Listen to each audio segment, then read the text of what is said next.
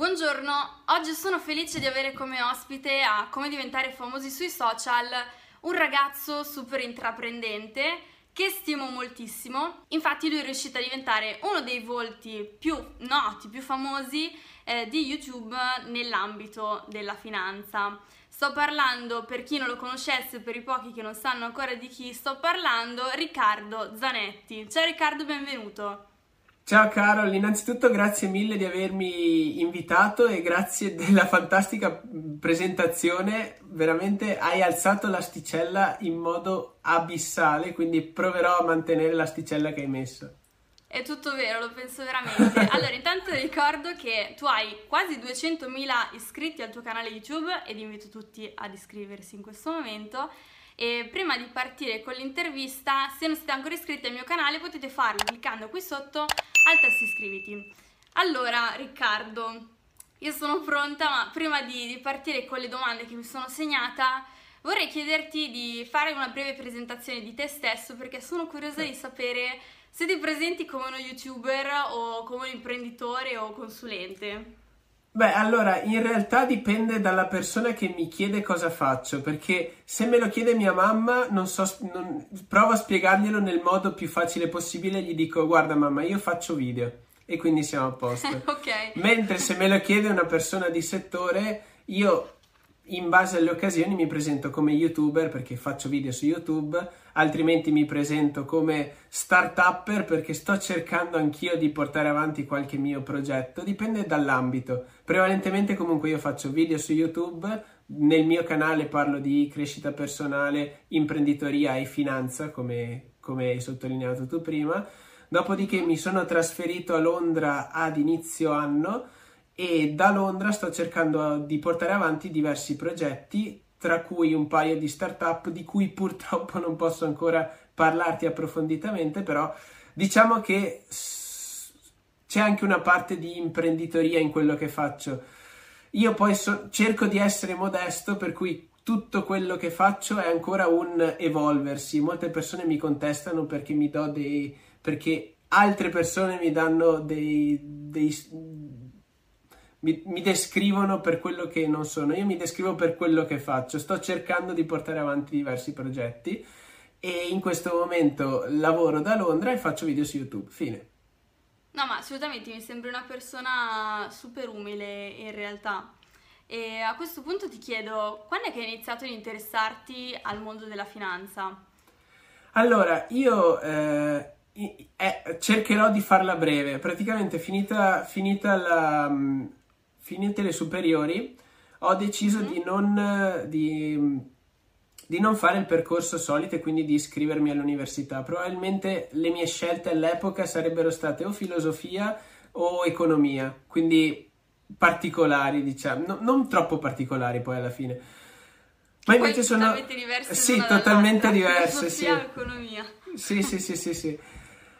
Invece ho deciso di, di mandare curriculum in giro per il mondo in paesi dove si parlasse la lingua inglese mm-hmm. perché almeno se fosse andato tutto male nella mia esperienza almeno avrei imparato l'inglese fortunatamente mi hanno risposto dall'Australia mi hanno detto vieni a fare uno stage qui e quindi sono andato in Australia ho fatto uno stage in, eh, a Sydney dove ho lavorato mm-hmm. per poi otto mesi, fortunatamente mi hanno preso a fare quel lavoro. Lì ho avuto il mio primo stipendio e vivendo in autonomia, in realtà convivevo con sette persone in questo appartamento piccolissimo, è stato stradivertente. A fianco avevo un filippino e un brasiliano, non ti racconto gli aromi che c'erano nella camera.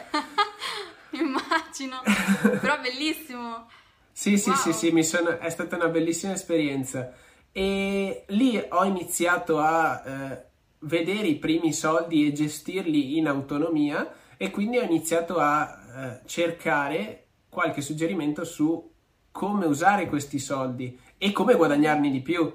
A, a quel punto eh, YouTube e tutti i motori di ricerca mi hanno spinto verso contenuti di finanza personale e imprenditoria, mi sono appassionato molto per questi contenuti e dopodiché, dato che tutti i contenuti che guardavo alla fine erano in inglese, ho detto cavolo, ci saranno altre persone interessate a questo argomento in Italia che magari non riescono ad accedere a contenuti in inglese. a me piacciono molto, vediamo cosa riesco a fare e provo a fare io dei contenuti. Ho iniziato a fare dei video su YouTube dove parlavo di questa cosa e eccomi qui ora. Eh, esatto, quindi proprio così è nata è nato il desiderio di aprirti un canale su YouTube? Ma no, non ti nego in realtà che ci vedevo anche un, un futuro, cioè non, non facevo uh-huh. questa cosa per semplice passatempo, mi piaceva molto, vedevo che le persone che avrebbero potuto guardare i miei video avrebbero anche potuto imparare qualcosa e sommando tutto questo sarei anche riuscito magari a guadagnare o renderlo un lavoro o renderlo magari un, un piccolo flusso di reddito, non lo so, ero appassionato del, dell'argomento e pensavo che si potesse riuscire a generare qualcos'altro. Ok, dopo quanto ti sei reso conto che a tutti gli effetti questo canale poteva diventare il tuo lavoro? Guarda, io il mio canale l'ho aperto i, ad, agosto del, ad, agosto del, 2017, mi pare, luglio-agosto del, del 2017. Uh-huh. Il primo anno è andato molto bene anche perché molti dei contenuti, non lo nego, li ricercavo in, eh, li ricercavo in altre lingue e vedevo contenuti che io potevo portare in Italia che avevano già un grande impatto in, con altre lingue, soprattutto in inglese. Bravo. Bravo. E grazie. e quello che è successo è che dopo circa un anno in realtà ho iniziato a lavorarci fin da subito, mentre nel frattempo avevo iniziato a studiare economia. Dopo circa un anno però mi sono reso conto che quello che stavo facendo mi portava a un flusso di reddito che era addirittura superiore allo stipendio de- dei miei genitori e quindi ho detto mm-hmm. cavolo, questa cosa non è un, un, semplice passatempo, un semplice qualcosa che, eh, con cui diciamo arrotondare, ma era diventato quello che avrei voluto diventasse, cioè il, il mio lavoro, comunque un flusso di reddito che si poteva associare a un progetto ben riuscito, diciamo. Assolutamente. E, ehm, tu fai tantissimi video, ormai vedo che hai un ritmo di quasi un video ogni due o tre giorni. E come sì. fai a spaziare così tanto tra tutti questi format, ma comunque rimanendo fedele a quello che è il tuo main topic, quindi la finanza? Guarda, in realtà il mio main topic non è la finanza, cioè io quello mm-hmm. che cerco di fare con i miei contenuti è fare in modo che le persone ottengano un qualche contenuto o una qualche informazione che le, informazione che le porti a, a crescere o a migliorare se stesse. In particolare ho iniziato con quello che è la finanza, quindi la finanza personale, il mondo degli investimenti, ma questi temi alla fine sono enormi perché quando si parla di investimenti si può partire dal semplice, dalla semplice casa, quindi investimento immobiliare, per poi passare al mondo del prestito e del credito, per poi passare al mondo del, dei mercati finanziari, dove nei mercati finanziari ci sarebbero contenuti infiniti. Poi faccio anche contenuti che piacciono a me perché alla fine quello che io suggerisco quando una persona vuole iniziare su YouTube è fare contenuti da, da ricerca e quindi una persona sarà, cercherà l'informazione che tu stai proponendo e quindi è facile che gli, gli compaia la tua persona.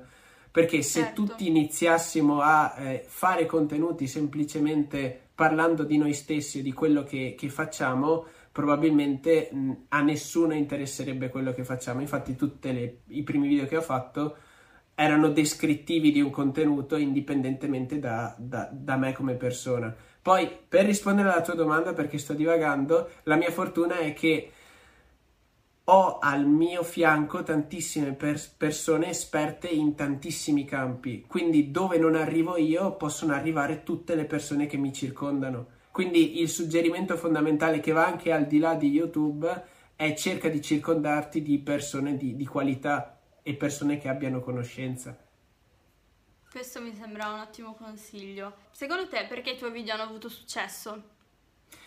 Ma allora, eh non tutti, hanno, no, non tutti i miei video hanno avuto successo, alcuni miei video hanno avuto molto successo perché... Molto, ho visto que- quello a 2 milioni e mezzo di views. Guarda, quella, eh. quella, è una storia particolare, quello è il mio primo video, che è stato il mio primo, il, il video con più successo, perché? Perché quello lì è, è un video extra contestato, cioè eh, genera un impatto sulla, su, sulla persona quando quel video lo si vede. E il video è come vivere con un euro per una settimana, dove, cioè, sì, dove io ogni giorno vivo con, con un euro per una settimana, quindi con 7 euro alla fine della settimana. In quel video faccio tantissimi errori, ero, ero un ignorante, come sono tuttora, e, e praticamente era la mia prima esperienza. Quel video racconto il pre e il dopo così magari si riesce a capire perché ha avuto certo. così tanto successo. Il pre è sono io che cerco di, di, creare un video impattante che cerco di creare un video che abbia tante visualizzazioni, fin- che possa avere tante visualizzazioni fin da subito e che sia interessante a, una, a un grande pubblico, perché alla fine eh, quel, molti dei contenuti che faccio sono contenuti di nicchia che non interessano a tutti. Non a tutti interessa come comprare un'azione o non a tutti interessa come, ehm, come fare budgeting, però a tutti sicuramente interessa sentire una storia, sentire un'avventura e vedere come non spendere soldi. Quindi guardando in giro per il mondo anche perché questo suggerimento, questo video avevo notato che in giro per il mondo c'erano tutte persone che avevano fatto questo video, cioè come vivere con un euro per una settimana, come vivere con una sterlina per una settimana, come vivere con un dollaro per una settimana. Questi video avevano una valanga di visualizzazioni. Allora ho detto, cavolo. E in Italia mancava. Que- in Italia manca il quello di cui si parla è comunque un tema che mi sta a cuore perché comunque si parla di denaro, di come gestire il denaro e di come in realtà si può riuscire a spendere meno. Allora ho detto, questo è un contenuto che secondo me può risultare ottimo sia per il grande pubblico sia per quello che poi avrei voluto per quello di cui poi avrei voluto parlare. Quindi ho ripreso l'insieme di tutti questi video che avevano tantissime visualizzazioni, mi sono studiato i punti critici o i punti nel racconto che facevano salire, diciamo, l'adrenalina e mantenevano quindi il, le persone all'interno di quel video, dopodiché l'ho realizzato L'ho realizzato malissimo perché ho sbagliato tantissime cose, ma è stato un vantaggio. Vabbè, ma all'inizio per... è così. Ma sì, ma è, stato, ma è, stato, un vantaggio perché, per esempio, come vivere con un euro, vado subito in supermercato con, con la macchina di mia mamma e, e, la benzina chi la mette, la macchina chi la paga. E quindi già subito hai due o tre commenti come sai le interazioni contano. Più interazioni certo. hai su un video, che siano positive o negative, comunque l'algoritmo ti promuove di più. Ti premio. Quindi... Esatto. Eh, no, vai, scusami, finisci pure. No, quindi ho pubblicato questo video, l'ho fatto vedere ai, ai, miei amici che ovviamente mi hanno preso in giro tantissimo e hanno riempito la barra dei commenti. Dopodiché ho continuato a produrre video per 3 o 4 mesi. Alla fine di questi 3 o 4 mesi l'algoritmo di YouTube aveva iniziato a vedere che il mio primo video rend- creava tante interazioni e le persone lo guardavano bene o male fino alla fine, al che ho iniziato a promuoverlo e il mio canale ha avuto un boost enorme fin da subito. E la domanda che tanti mi fanno è: tu avresti continuato lo stesso per anni a fare video? E io non posso rispondere prima di. La domanda è prima di riuscire ad avere, avere un, un riscontro. Un po' di successo. Okay. Esatto. E io a questa domanda non posso rispondere. Sono molto testardo, quindi potrei dire di sì, ma nessuno può avere la controprova. Super interessante questo spunto perché ehm, tu sei entrato da subito nel mindset di ok, questo canale potrebbe generarmi dei soldi, delle entrate certo. e poi cerchiamo di trovare da subito un, un, qualcosa che possa diventare virale dove ancora non, non c'è, non è presente quella come posso dire, quel video, certo. tu l'hai visto in giro e poi l'hai riproposto in Italia. Esattamente, sì.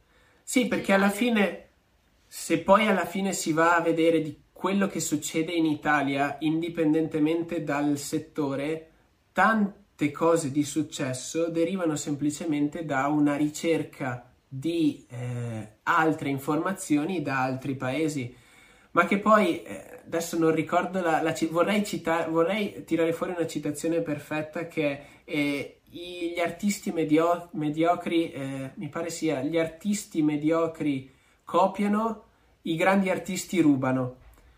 Alla fine... Sì, ma io ne ho un'altra per te. Copiare bene è meglio che inventare male. È vero, alla è la fine è cheat così. che facciamo al Ma lavoro, alla fine è ecco. così. Alla fine è così perché alla fine tutto quello che, eh, di, tutto quello che ci circonda è, è un insieme di informazioni pregresse, cioè di cose che noi assorbiamo, mettiamo insieme, eh, eh, diciamo, riassembliamo e poi mandiamo nel mondo. Quindi alla fine, secondo me, è tutto quello che facciamo è così, per cui perché non, fa, perché non, perché non, non dirlo che è realmente così? Alla fine tu fai un sacco di cose, sei super attivo come abbiamo visto. Come fai a mantenere la motivazione sempre alta? Di nuovo, circondati di persone di qualità, perché nel momento in cui tu veramente, per esempio oggi è quattro ore che sono fermo in ospedale per farmi il tampone, perché sono qui in Italia per due o tre giorni per fare un paio di lavori, e cioè la motivazione quattro ore fermo in, in coda in ospedale non- non è particolarmente alta. Però se comunque hai persone a- al tuo fianco che nonostante quello che stai facendo te ti motivano, eh, è un grande punto di vantaggio. Quindi quando non ci sono io a 1000, c'è la persona a fianco a me che va a 2000 e quindi cerca di, di ribilanciare anche quello che sto facendo io. Poi la motivazione che magari è alta per quello che faccio, perché alla fine tante cose le faccio in autonomia, è perché mi piace realmente quello che faccio, altrimenti non sarei Mm. così motivato. Assolutamente, condivido il tuo pensiero e concludo con questa domanda che è, secondo te è un consiglio, anzi un consiglio che daresti a chi oggi vuole diventare uno youtuber? Beh, allora, a parte tutto quello di cui, avevamo- di cui abbiamo parlato fino ad ora, la costanza e l'analisi dell'errore e l'analisi di se stessi è, il- è una prerogativa, secondo me, quando si iniziano a fare video su YouTube e quando si vuole fare in modo che quel, quel video, quel, quel video che magari può essere insensato, diventi un, un lavoro in futuro. Quindi pubblica, non pensare a devo fare la cosa perfetta, mettila online, vedi qual è la risposta del pubblico e in base al pubblico ti riadatti e man mano migliorerai sempre. E un poco alla volta, con costanza e determinazione, per, quello, per come la penso io, tutti possono riuscire a farcela, però è comunque un lavoro, è comunque stressante alle volte perché alle volte io non so cosa, cosa dire o non so che contenuto proporre, però comunque devi, devi, devi riuscire a trovare qualcosa, devi registrare quel qualcosa, devi editare quel qualcosa devi pubblicare quel qualcosa. Quindi tanta costanza, tanta analisi dell'errore e, e poi alla fine rischio, perché se si aspetta di avere le cose perfette prima di pubblicarle, non- la pubblicazione non avverrà mai. Guarda, mi rilaccio proprio a quest'ultima cosa che hai detto perché anche io che sono di base una perfezionista mi sono resa conto proprio, il mio ultimo mantra è done is better than perfect, quindi meglio buttarlo su, farlo e poi c'è sempre tempo per perfezionarlo e migliorarsi piuttosto che cercare di perfezionare una cosa per giorni e settimane e poi accorgersi che magari non funziona. Quindi meglio metterlo Guarda- su e vedere poi come risponde il pubblico, diciamo. Guarda, sono, sono d'accordissimo, la penso, la- la penso come te, anch'io ero un cultore della, della perfezione, ma alla fine, alla fine non ne ha, non ne ha alcun senso, anche perché purtroppo, per fortuna, in base a come la si pensa, viviamo in un mondo dell'abbastanza buono, non viviamo in un mondo della perfezione attualmente. Quindi cerchiamo di approfittare dello stato del mondo attuale. Esatto, perfetto. Senti, abbiamo sforato in realtà, però questa intervista è stata talmente eh, interessante e ricca di cose che secondo me anche qualche minuto in più fa super piacere. Io ti ringrazio tantissimo Riccardo e ci sentiamo presto, grazie a tutti per averci ascoltato. Grazie a te, grazie di avermi ospitato. Ciao a tutti!